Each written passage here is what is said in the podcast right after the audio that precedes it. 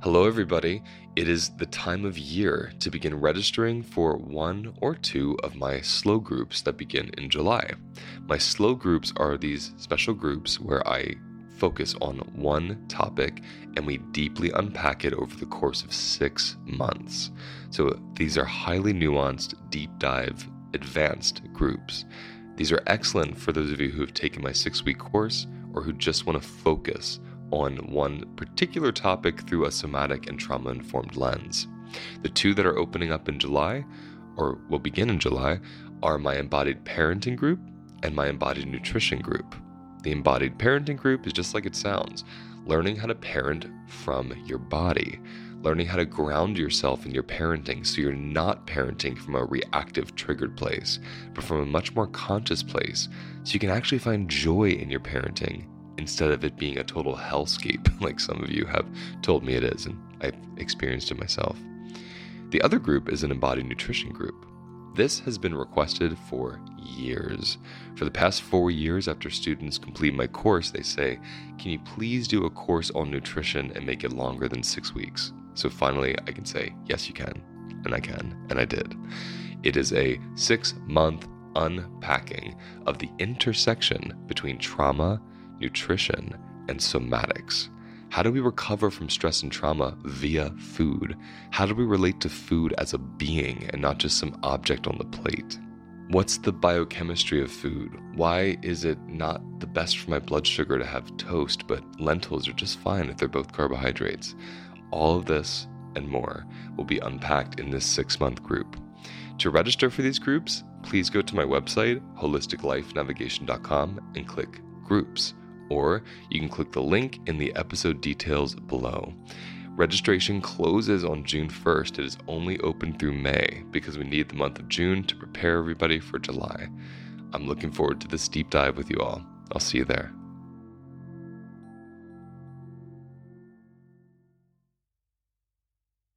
On today's episode, I speak with James Olivia, who shares with us their process of self inquiry to help us learn how much power we actually have over our experiences. The questions are there. So, how can I use them in service to like starting a conversation or like sharing my process and in a way that takes care of me?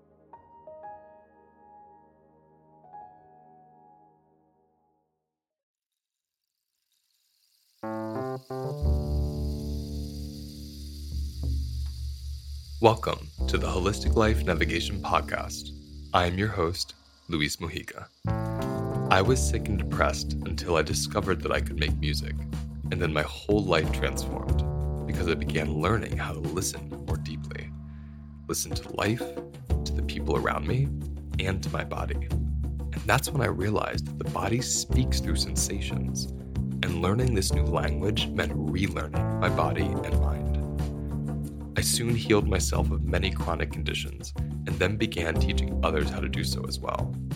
Holistic Life Navigation combines nutrition, self inquiry, and somatic experiencing to help you release stress and trauma just by listening to your own body. This podcast serves as a place to share my experiences, as well as the experiences of many others who have healed and are healing through unique, unorthodox, and unusual ways. Your time to learn begins now.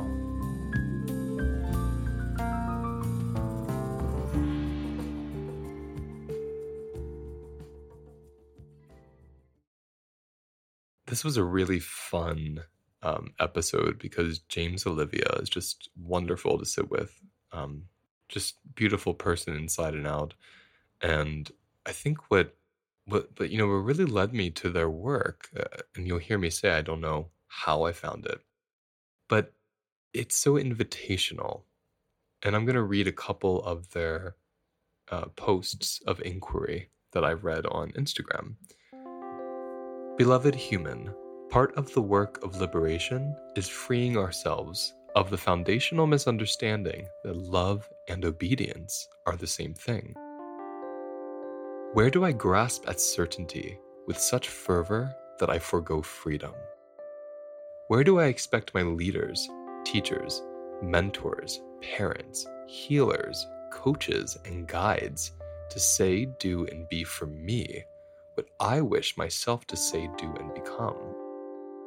And then my favorite, as someone who teaches about fawning, is this one Where do I withhold myself and what I have? My desires and feelings, my thoughts and imagination, my questions and decisions, my yes and my no, in an attempt to render myself, quite literally, inconsequential. Their questions of inquiry are subtle yet so deep. Even take a step back, rewind, listen to those questions again, and pause after I ask each one. And just notice what happens in your body. What answers emerge? Ones that you might not want to hear, or ones that are really refreshing to hear. What sensations or experiences or people or memories resurface? Self inquiry for me is the most powerful way next to embodiment that there is to heal trauma. And though James Olivia doesn't speak about healing trauma, I can speak for their work as a trauma therapist that self inquiry is really, really uh, powerful and effective. Why? Because the self becomes over identified with the traumatic experiences we endure for instance, if we um, have sexual trauma, that may become an identity. Our self, our very big, expansive, multidimensional, ever changing being, may get locked into an identity based on a traumatic experience. And when we have an identity that matches a traumatic experience, we have a trauma identity which means we have a somatic experience to our own being. Our own being and how we see it and identify it becomes traumatizing to our bodies. Self inquiry helps us slowly take these layers of identity and judgment and rules off of us so we can get back to that multidimensional place that's much more expansive and freer. And for those of you that follow my work, you know expansion feels really threatening when you've been traumatized because the physiological state of trauma is constriction. It's armoring up to brace for an impact that might occur. Opening up and releasing that armor feels very counterintuitive to the traumatized body. It feels like you're opening yourself up to get hurt. So, by practicing embodiment and self inquiry, we're able to build the capacity to have the expansion that self inquiry gives us. I'll let you listen to this interview for yourself and see what arises.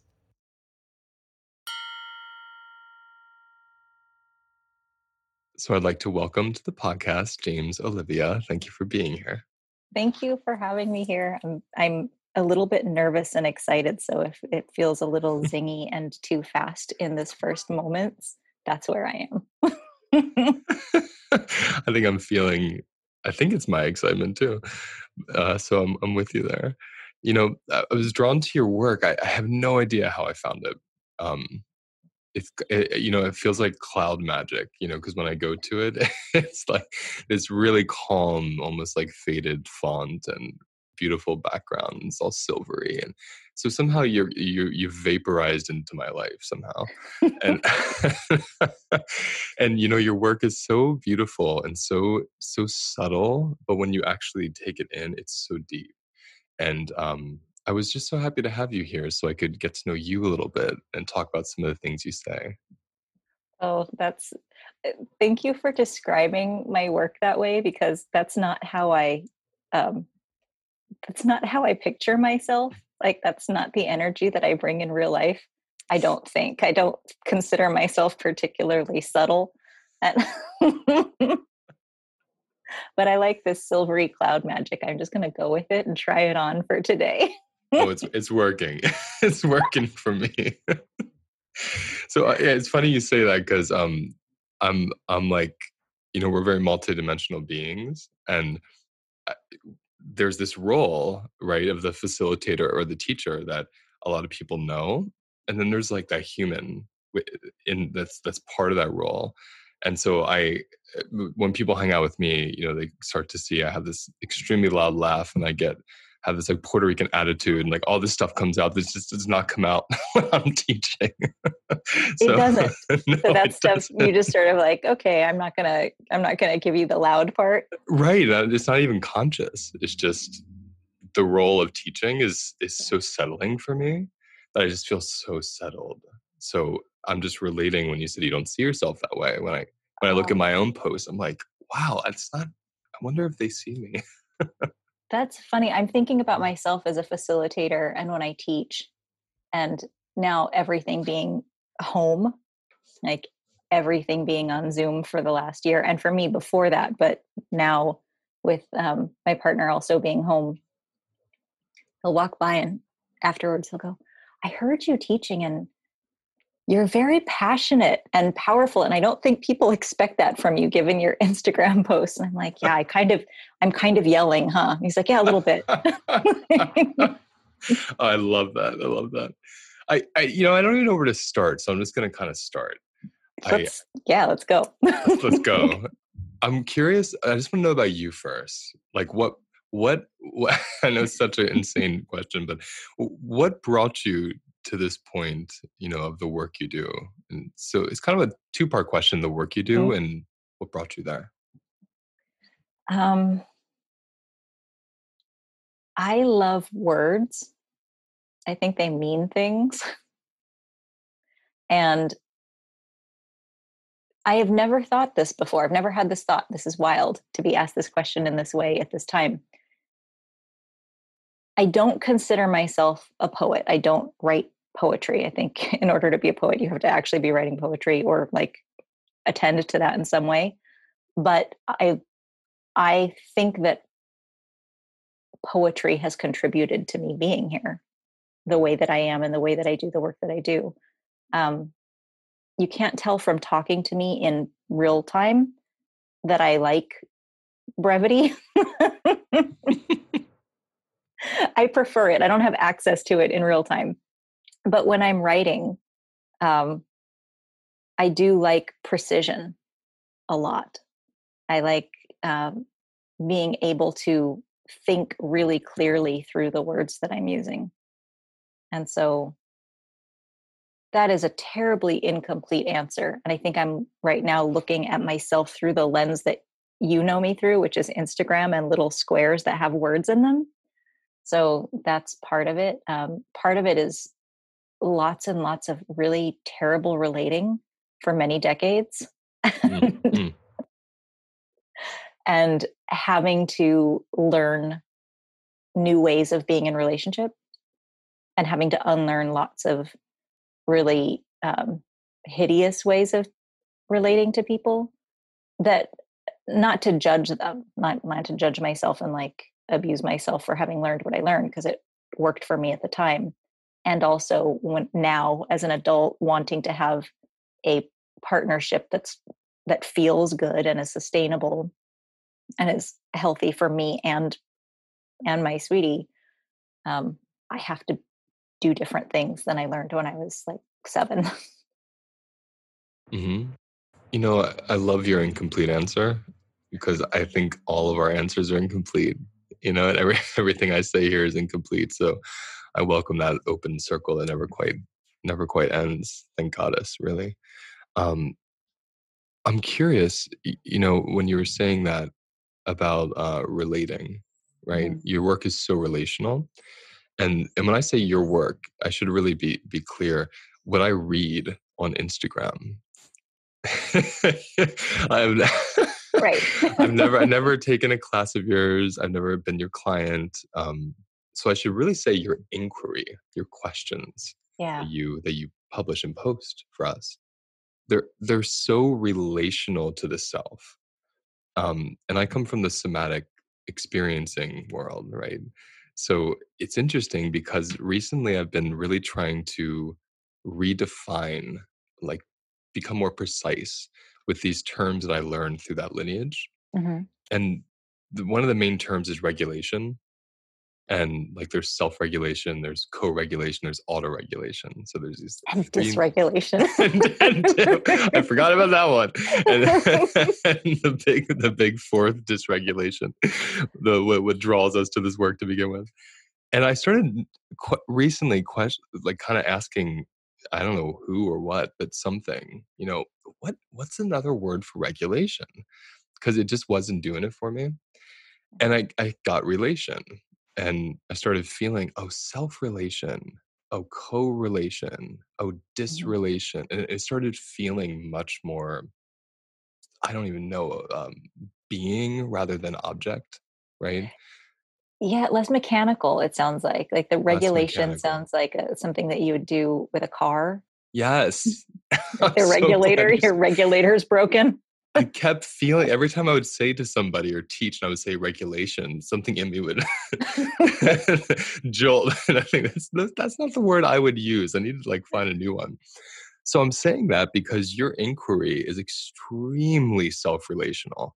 And and for me is so much about, oh, how when I ask that question, what comes up in my body? What am I relating to? What am I not noticing I'm uh, not relating to? What am I neglecting? Is that your intention? I'm curious. Consciously or unconsciously, yes. sometimes sometimes I'm not aware that that's what I'm doing and and I would say that yes, almost all the time I'm looking at um, what is my relationship with myself like and and therefore all of my other relationships with everyone and everything. Um, there's a, a thing that my my dear friend Nick Strack says, who who facilitates conversations with parents and people who are self-parenting, reparenting, preparing to parent. Um, the relationship you have with yourself defines the relationship you have with your child. And I'm like, yeah, kind of with everything and everyone. So. Mm-hmm. Mm-hmm and that i'm glad you said that because that's what i you know when i again when i experience your words and i read them and i take them in it's like this really gentle drop of water hits the well of my being. And then that gentle drop creates such waves depending on what's what i find right? So your your questions are very kind and gentle. And then what's in my body can be turbulent or gentle. Either way it becomes gentle eventually the longer i sit with it but that's the piece about your work that I, I read on Instagram that really gets me is the self inquiry piece. Because I find that the uh, phenomenon of inquiring, the experience of inquiring, to me is so psychedelic. It's uh, you know, it's not it's not like boring or simple to me. It's so deep to question your own body and your own self and to notice, oh, I'm the witnesser like I'm not me, I'm the witnesser of me so far out. And I want to know what your experience like I want to know what, you, what what is your experience of that? What is that like for you? Okay, I'm going to try not to have long like silent dead air pauses because three different things came up and and they're like a typewriter jam in my brain. So I'll try and get them out in some sort of flow without getting stuck in my mouth. Um, and I'll work backwards because now there's only two. One of them flew out the window of my mind already, so that's good. I'm we have pared it down. so one of them is being the witnesser to the self. Um, this may or may not be exactly what you're talking about, but there's there's a thing, and I was just talking about this with my people in disobedience school last night, and it'll probably come up again um, every week because that's what I do is repeat myself a lot. um, but this movement from being the the object to being the subject and so i guess it dovetails right into the other thing that i was thinking as you were saying like um, these these gentle inquiries i don't think they were always so gentle i think even a year ago they weren't phrased as um, self inquiry. They were they were definitely externalized as you like where do you do this what do you think about this where are you like how are you attending to whatever and that i realized was none of my fucking business mm. like it's like oh am i really asking anybody else this question? Um like do i want the answer? Do i want anybody coming to me with the answer? And yes i am that nosy. I would love for people to come to me with the answer because i want to hear it. And it is also none of my business. Mm. um, and all of these questions were for me. And so i started phrasing them differently um, because they were easy to get out externalized pointed at somebody else they're harder to ask when i'm asking them of myself and i think i had to make them more gentle so that i could ask myself it's mm-hmm. so easy to interrogate the other mm. like it's it's fun it's so grandiose and mm. i love that i'm just taking that in for a minute because there's there's times when i when i write something that's directed toward the you mm-hmm. and while i'm writing it i'm aware this is so for me like uh, like i like you say grandiose because there's a part of my ego that's like i want this to be a bit triggering so i'm making it about the you you know i want it to be grandiose and and you know accusatory and all these things but i, I really am more drawn to that that there's a courage to and i'm saying the word exploit i don't know why that's coming out but exploit the self exploit the vulnerability of the self through like a, a self question publicly mm-hmm. that is so magnetic and in, invitational and um i just really appreciate that. Yeah. Thanks. Yeah there's a the word exploit i'm like oh, oh that feels like an accusation and yes and no because i I hear it, I take it in, and I go, oh, yes, I would definitely be exploiting myself if I was sharing all the answers that I'm not ready to share. Um, and I don't think exploit. I don't think extract is what you mean. I think it's more. If I'm getting you, or I'm seeing you nod. So I think like um, that it feels more like uh, I don't know why use every part of the animal is coming to my mind, but just like or every part of the plant, or but like not not wasting what's there. Like, oh, this is available and and how do we use this resource in service to like or how do I use this resource in service to what I'm what I'm going for, which isn't just hey, let me expose all my raw parts and asking these questions because I don't actually want to answer them in front of everybody. Mm. I'm not particularly private. I just don't like answering in real time. I, I like more time to sit on it. But but the questions are there. So how can I use them in service to like starting a conversation or like sharing my process and in a way that takes care of me. So mm. I don't know if I mm. got what you were saying when you said exploit. I think you did. I, I tend to, um, I'll say it, the poet in me tends to use words like that for the sake of transmutation mm-hmm. because I love using like um, something that could almost be like aggressive in a way that turns it into something much more nurturing. And so that that's where I'm coming from with this. So you, you you're completely getting it because when you say like yeah when you're saying use every piece of the animal every piece of the plant like waste nothing mm-hmm. you know it's like um yeah there's a generosity there isn't it? Um i'll take that. That's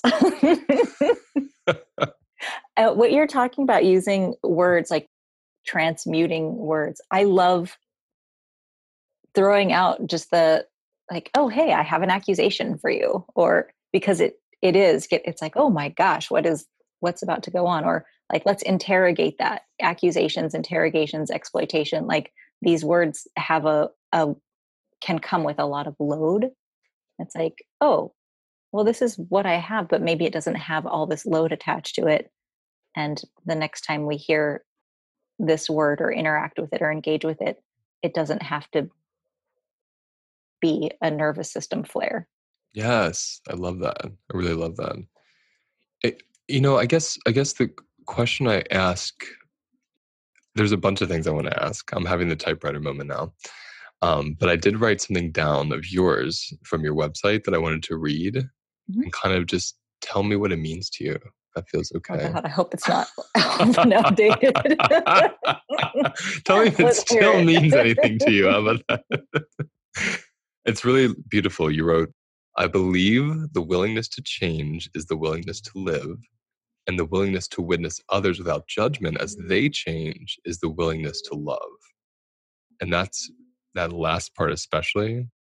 The willingness to witness others without judgment as they change is the willingness to love. What does that mean to you? Oh, okay. Still true. Yay. Um, awesome. Um, the first part, the willingness to change, the only thing that I would change about this, because I'm totally willing to change, I might update it with not just the willingness, but the decision. Like, willingness is one thing, and it's necessary but insufficient. So, um, so the decision to change being the decision to live when we're done changing, we're like, that's it. What else is there? It feels like that's the end. Absolutely. Um, and so that perpetuation of life is, I'm going to say, not everybody has the same feelings about change, but I think it's really uncomfortable. Um, I think uncertainty is scary and uncomfortable and it's fun to be right and it's fun to be certain and it's fun to know what's going on and um, you know there we are right back to grandiosity like i know i here no, we are. i have to ask you about that that something yeah. came up right when you said that um, when you said it's um, it's fun to be right and to know mm-hmm. i'm curious in your in your experience or in your opinion is it fun or is it comfortable like is it fun or is it safe is it fun or familiar oh probably more comfortable than actually fun. I think there's a fun, there can be fun in the short term. Mm. Mm. Um, I don't think it's, I don't think it's satisfying. I don't think it's like ultimately fulfilling or satisfying. It's like the potato chip of relating. Like, it's like you just need to keep shoving more and more rightness down your own throat for it to, for the experience to last. And then once the chips are gone, it's like, oh, well now i have not nourished myself at all um, mm. that's such a good way to put it because um, the the experience of being right it serves that ego in this mm-hmm. temporary mm-hmm. way um, but you know biochemically it really gives you a hit you know for a moment so there's yeah. this real addictive quality right to the ego story yeah and then a withdrawal as you lose the ego story have you come to find that since you I'm, I'm projecting onto you right now, but so you can correct me. But since you've done this work and you hold space for people and you watch and you you practice yourself, are you at a place where you really look forward to change, like as it's happening, even when it hurts? Are you like, this is great? Are you there? Are you somewhere else? Like, how do you experience it? Sometimes, sometimes not. Like just this morning, I I have a little. Um, it's sitting next to me now. I have a little dish of food that I haven't finished, and I put it on an uneven. Like there's stacks. At my desk is just it's there. It's like a tornado hit the area of my desk, and I put my food on something uneven, and my spoon flipped up. And normally that would like, oh my god, food's gonna go everywhere. Like there's it's gonna be a terrible mess and I was kind of in a hurry. I was like, I'm eating, but I'm also going to take a shower and I'm going to come back and finish eating and I'm going to get on this call. And the spoon flipped up. And my typical response is to look for something to blame. It's mm. this is one of my go-tos. Is I really like that's one of the places that I find certainty is like, oh, I know where the fault lies. That's um, that's a really easy go-to place for me. And I had a really surprising thought that I didn't expect. I was like, oh, thank God gravity's working. Mm, like, oh, I love it. And I didn't know where it came from. And I was like, oh, that's new. Like every once in a while, I'll have one of these thoughts. And it's like, oh, yeah, I don't have to blame anyone or anything. Um, I don't even know if I'm answering your question right now. I just saw my food sitting here and that that answers my question. Okay. It does because it's a, it's a great example of like we hear that term radical acceptance or loving what is and mm-hmm. i my mind thinks of i don't know if you know the work of byron katie but i think of like the turnarounds and and so it's kind of like the it, what you just did very naturally when you said oh gravity's working it's what i call like a tuning to what feels what feels good or what's right in the moment mm-hmm. so you, you know we can attune to what's wrong like oh god the, he shouldn't have put this book here. You know? and then and then it's like like you said there's this certainty and blame which i love that awareness.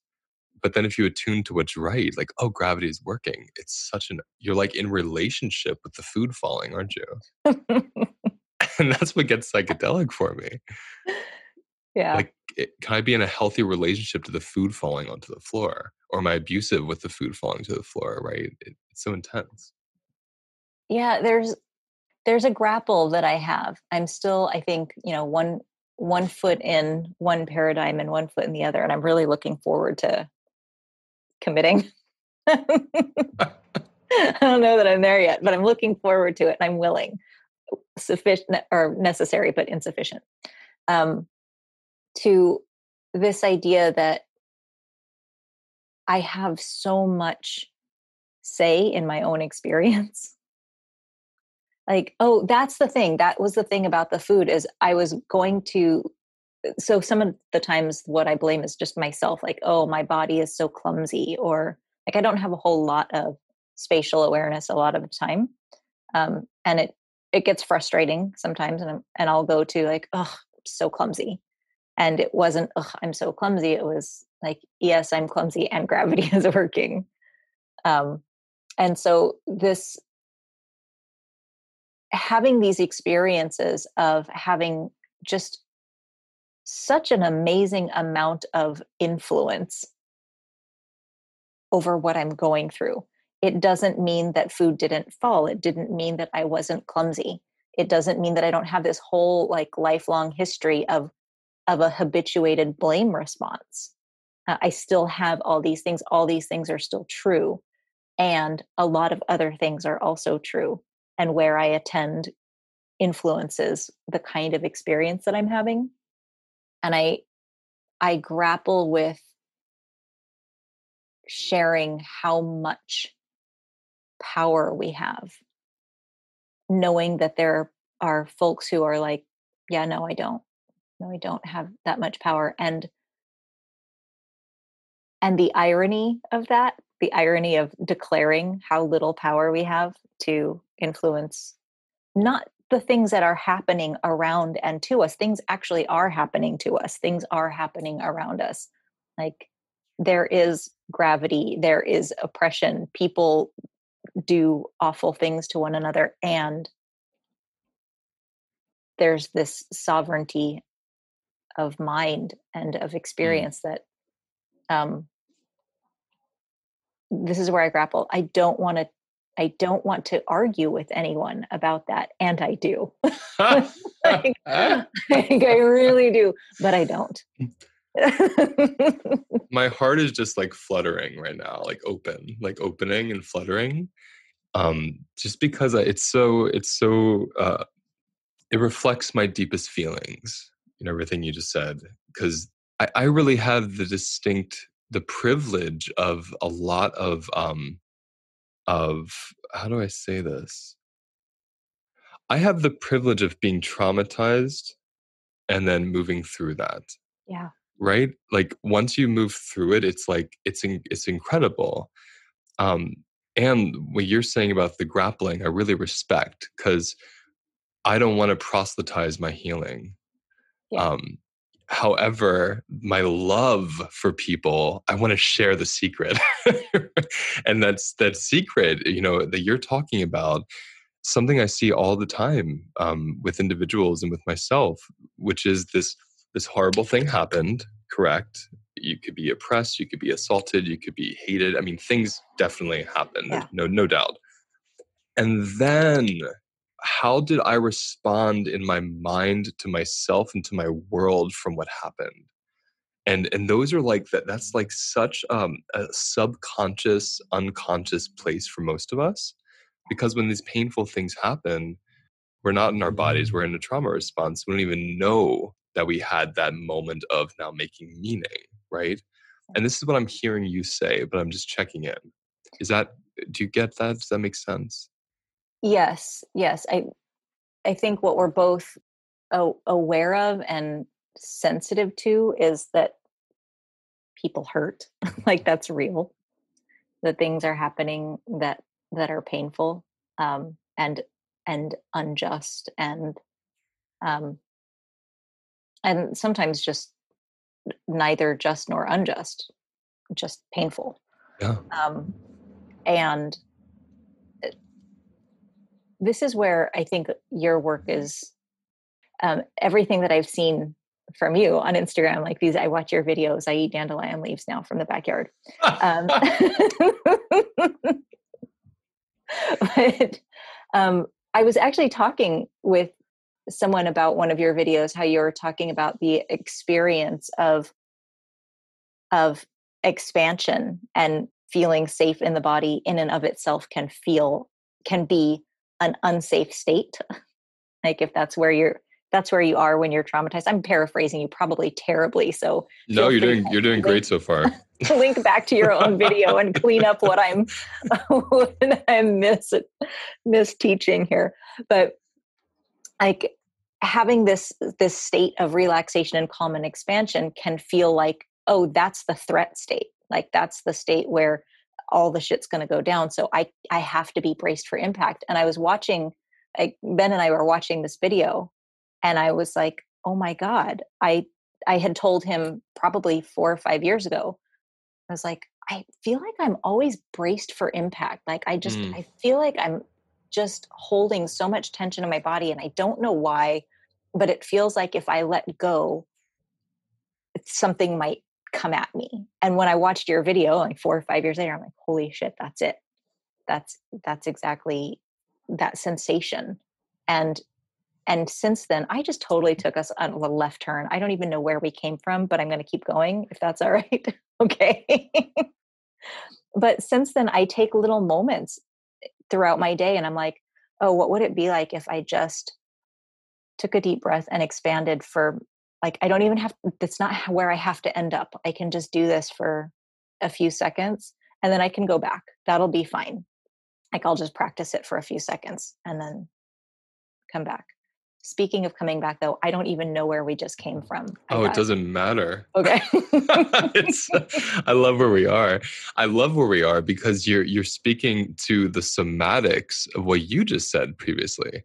And now I'm gonna I get to paraphrase you poorly now. Um, when you didn't you didn't paraphrase me poorly, by the way. But you said something to me 15 minutes ago or so that was like um, noticing how much choice you had in the matter. It was something like that. Mm-hmm. Know, uh, you know, if you remember your words, you can cut me off. But that's, that's close enough. I'm, I'm okay. okay. Now that's important to me because the somatics of that are expansive. So to to know, like, oh my gosh, oh, you were saying about committing to the the, the other paradigm, to be able to fully commit to the food can fly into the air and get over everything and it could be the perfect response of clumsiness and gravity and there could be the sweetness to that that that's an expansive state so it's really about like i have to have capacity to even feel expansion if i'm going to be in this like relationship with things all the time right yeah. okay so now where my mind is going is uh, i don't know when that video was if you remember, it was probably a couple weeks ago or time. What is that? And um, correct. So it may have been a couple weeks or a couple months ago. I don't know, but that has been a sort of little pop up practice in my day now. It's like, okay, just relax for a second. It doesn't have to be a big thing. Um, that perhaps that few weeks or months or whatever of attending to that opened opened up the possibility to have a chickpea in the air and not freak out. mm. Oh, I love that. That's so beautiful. I'm just so glad you're sharing it that way because I love for people listening to really understand the relationship between self inquiry and somatic embodiment. Because when you put the two together, it's incredible. It's so gooey and delicious and terrifying. it's like so many amazing things happen. So I, it, like when I was saying, it feels like a drop into the well in my body. Like to me, that's that's that that beautiful relationship between mind and body. There's this like communion of of sensation between this ether world of language and thought and the earth world of body. It's very magical, isn't it? magical i think is exactly the right word for it for me i a thing that i have come to recently is that everything doesn't have to make sense for me to um not just everything doesn't let me be more specific i don't have to make sense oh i love that in order to regard myself Hmm. um which i get kind of emotional even just saying it because it's fairly new in the last few months for me to to even have that um idea as something that i'm willing to commit to Mm. like oh yeah you don't you don't have to be logical all the the math doesn't have to add up the machinery doesn't have to run smoothly like Mhm. Everything doesn't have to make sense i don't have to make sense and there's magic that's holding it all together i don't have to do this myself Mm. I just want to pause and let everyone feel that for a minute, because it's very, it's very healing to take that in for oneself. My mind goes right to my my developmental years when I was developing in an intersex body, and just that such a beautiful little piece of medicine for that person. Like you, your body doesn't even have to make sense to you. You're still allowed to love it. this essentially goes into that that that realm if you will of decolonizing the mind from you know this place of like what i know and what i've adopted from you know hundreds of years of of colonial thinking especially for you know i'm speaking as an american um, i find that so important because um, you know one person i'm going to have on the podcast shortly is um, dr daniel Foor i don't know if you ever heard of him but he does uh, animist psychology. And so he he teaches a lot of psychotherapists and clinicians about animism. And what you just said i'm not alone doing this that's such the um, remedy of the modern culture that lives without animism is like i'm alone. Whereas Yeah. right this microphone these plants the air everything has this beingness running through it to relate to me and i'm missing it all if i feel alone. Yeah ben and i were actually just talking about this on the it's weird i say that i'm not very spatial but i remember where i am in space when i have conversations so he was at the like bottom of the stairs and i was at the top of the stairs. I don't know why that matters. Um, it maybe doesn't. I, oh i think because we were not five we were not within five feet of each other but we were talking about that five foot sort of electromagnetic field that we carry around with us that is Mhm. part of our being and he was talking about how how much he doesn't want to go back to spaces like normal from you know the pre times pre covid times where working within close quarters to other human beings um, means that he has all this interference and provides interference for other Mhm. people's electromagnetic fields and how nice it's been just to have him and me and our dog in a very close range where we in talking about you know, relation and regulation but we do a lot of co-regulating together the three of us it's a very um, i would say most of the time very harmonious um, like field of Mm.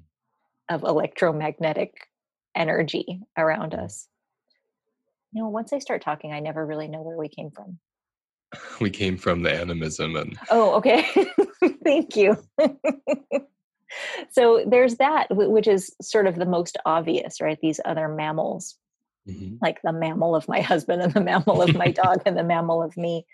And then the still obvious, but kind of less in our face, like the plant behind me or the couple plants in front of me, and I see your plants behind you. And and sometimes I will just like, you know, sort of, okay, okay, wow, I'm breathing, you're breathing, thanks, you got me. Like that feels really good.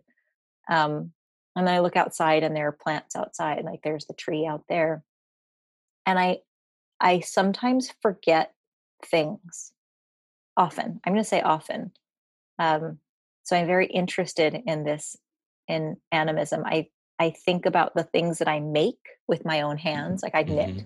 Mm-hmm. Um, so I'm I'm actually working on. I don't know if anybody can see except you. I just I'm working that, on a sweater. Good. Oh wow! It's, it's, really quite lovely. That's um, gorgeous. Um, I didn't expect that. I expect like a tea kettle, like warmer or something. Tea cozy. yeah, tea cozy. That's gorgeous. Wow. Thanks. Um, but I make things with my hands and and even the tools that I use, like here's, you know, here's some knitting needles. And I I, I think about them, you know, there's the energy and the thoughts that I have when I'm making them and also the the intentions that I have when I'm handling tools like knitting needles or scissors or the yarn itself or a pen and paper when I'm writing and I have like a different relationship with these things that are useful and as you're talking about you know decolonizing there's a there's a thing in there for me around um you know what about the things that don't have immediate usefulness to me that still have their own beingness and i'm mm. um like there's a lot of there's a lot that i take for granted and there's a lot that i ignore and neglect um, and i really long for a more beautiful experience with the physical world around me and i don't attend to it in the way that i would like to and this is just sort of illuminating that for me. So you'll probably see like a series of questions about this come up on instagram in the next couple of weeks I look forward to that because when you're saying just now, like I ignore a lot of things or I take things for granted, mm-hmm. I, I, see that. Um, I see that again as a subconscious somatic response to low capacity for expansion. Mm-hmm. And I speak from my own experience. Like when I think, like, oh my gosh, here's a jar of water. Like when I take a moment just to realize I'm hold, there's a jar with water in it. That's insane that I can walk into the other room and get water and it's clean and it's like local and so i feel my heart opening. You you have to really create the capacity if you're going to have gratitude for everything in the room because there's a lot in the room here for you right? It's like that's a big charge. It's so funny that you mentioned that because water is one of the things that for me i i grew up with um you know, my Chinese grandmother boiled, who lived in the Bay Area after I was born. Like she and my grandfather came um, to the United States after I was born, but she always boiled their drinking water. So I grew up, you know, and living with them part of the time, and having this relationship with water. Uh, her inheriting this relationship that she had with water that it must be heated, treated to be safe to drink and so now you know i have also my jar of water. And i will often we have a brita filter and i also have this relationship of like yeah it needs to be treated to be and even that's not enough i'm still but i know that i could drink the tap water. Like i live in mm-hmm. upstate new york I, it's hard and doesn't taste yummy but i could drink it and I, and it would nourish me and i would be safe to do so. And i have that thought very often like what a miracle like what an absolute miracle and privilege that water just comes through the house and I can wash myself with it. And, mm. and like I have read about, you know, Florence Nightingale and the, like the nurses having like, here you have four cups of water today to drink, wash, and, you know, take care of everything about your body. It's like, that's not even enough to keep your body alive. The preciousness of it, like the preciousness of water in Flint, the mm. preciousness preciousness of water um, that that I so often take for granted, and I mm-hmm. have these moments, like these fleeting moments of like, what a miracle, what a mm. privilege. Mm-hmm.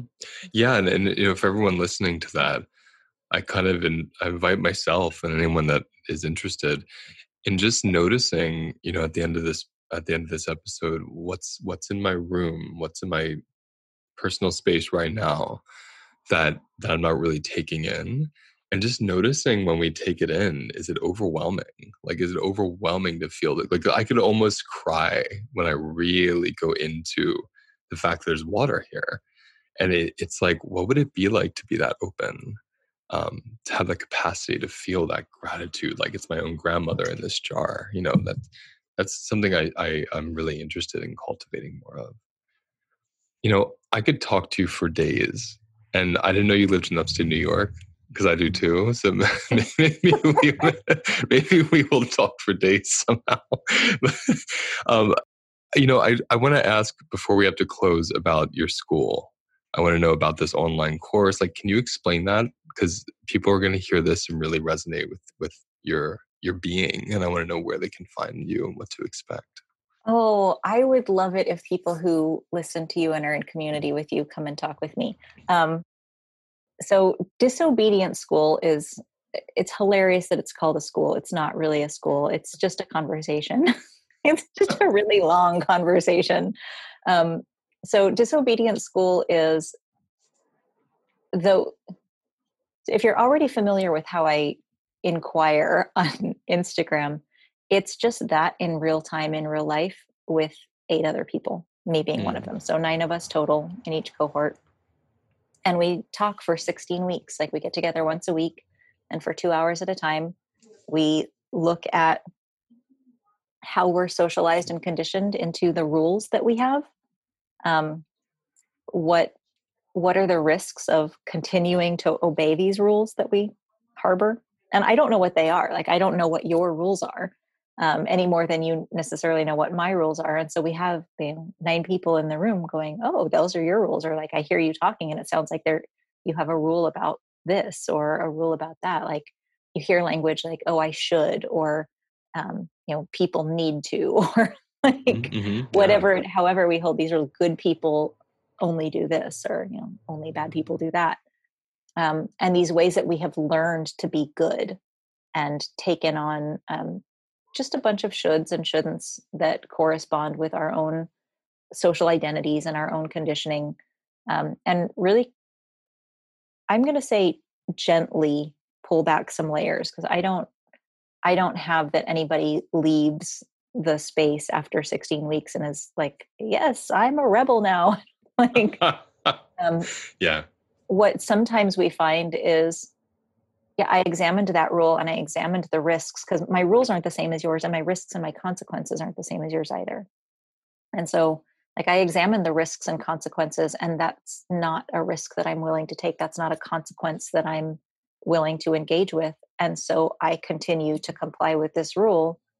Um, great. Like, I would much rather have someone make an informed and intentional decision that takes care of them mm. than I'm not here to say like rules are bad. Mm-hmm. Rules are in and of themselves neither bad nor good.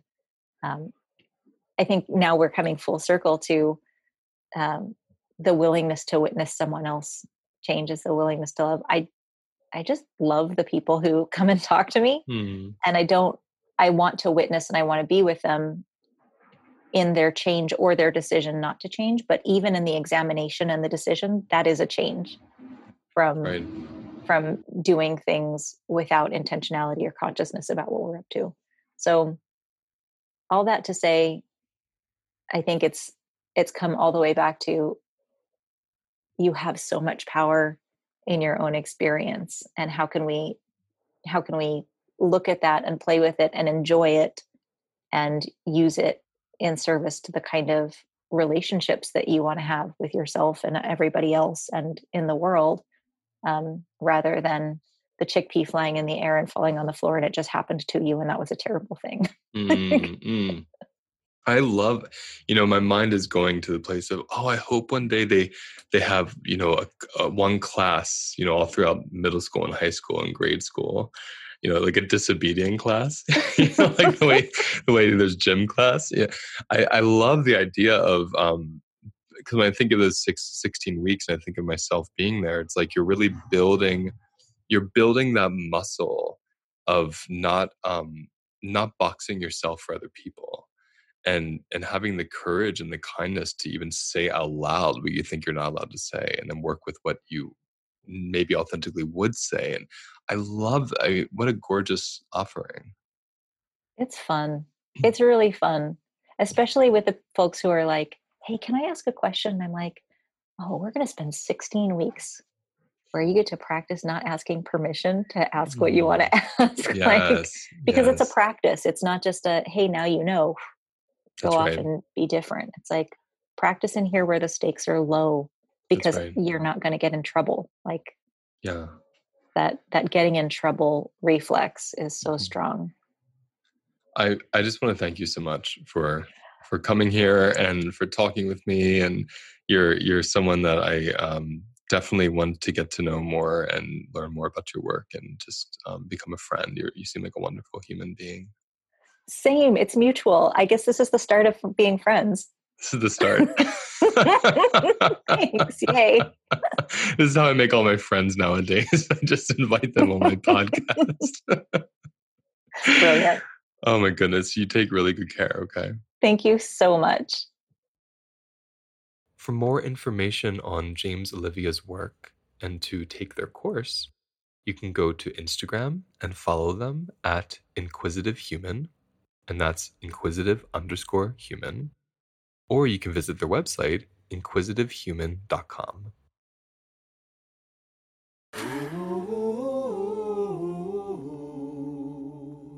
Well, I hope you enjoyed today's episode. My question for you is where do you feel the episode?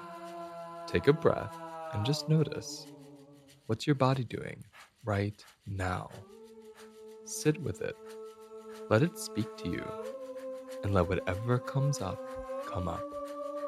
And your only job is to listen, for all the wisdom you need is right inside of you. For more information on my work, including my online courses and healing circles, please visit holisticlifenavigation.com. You can also follow me on Instagram and Facebook, where I share weekly philosophies and resources to help you release stress and trauma from your body so that you can live a happier life. Thank you so much for joining me. I'll see you next time.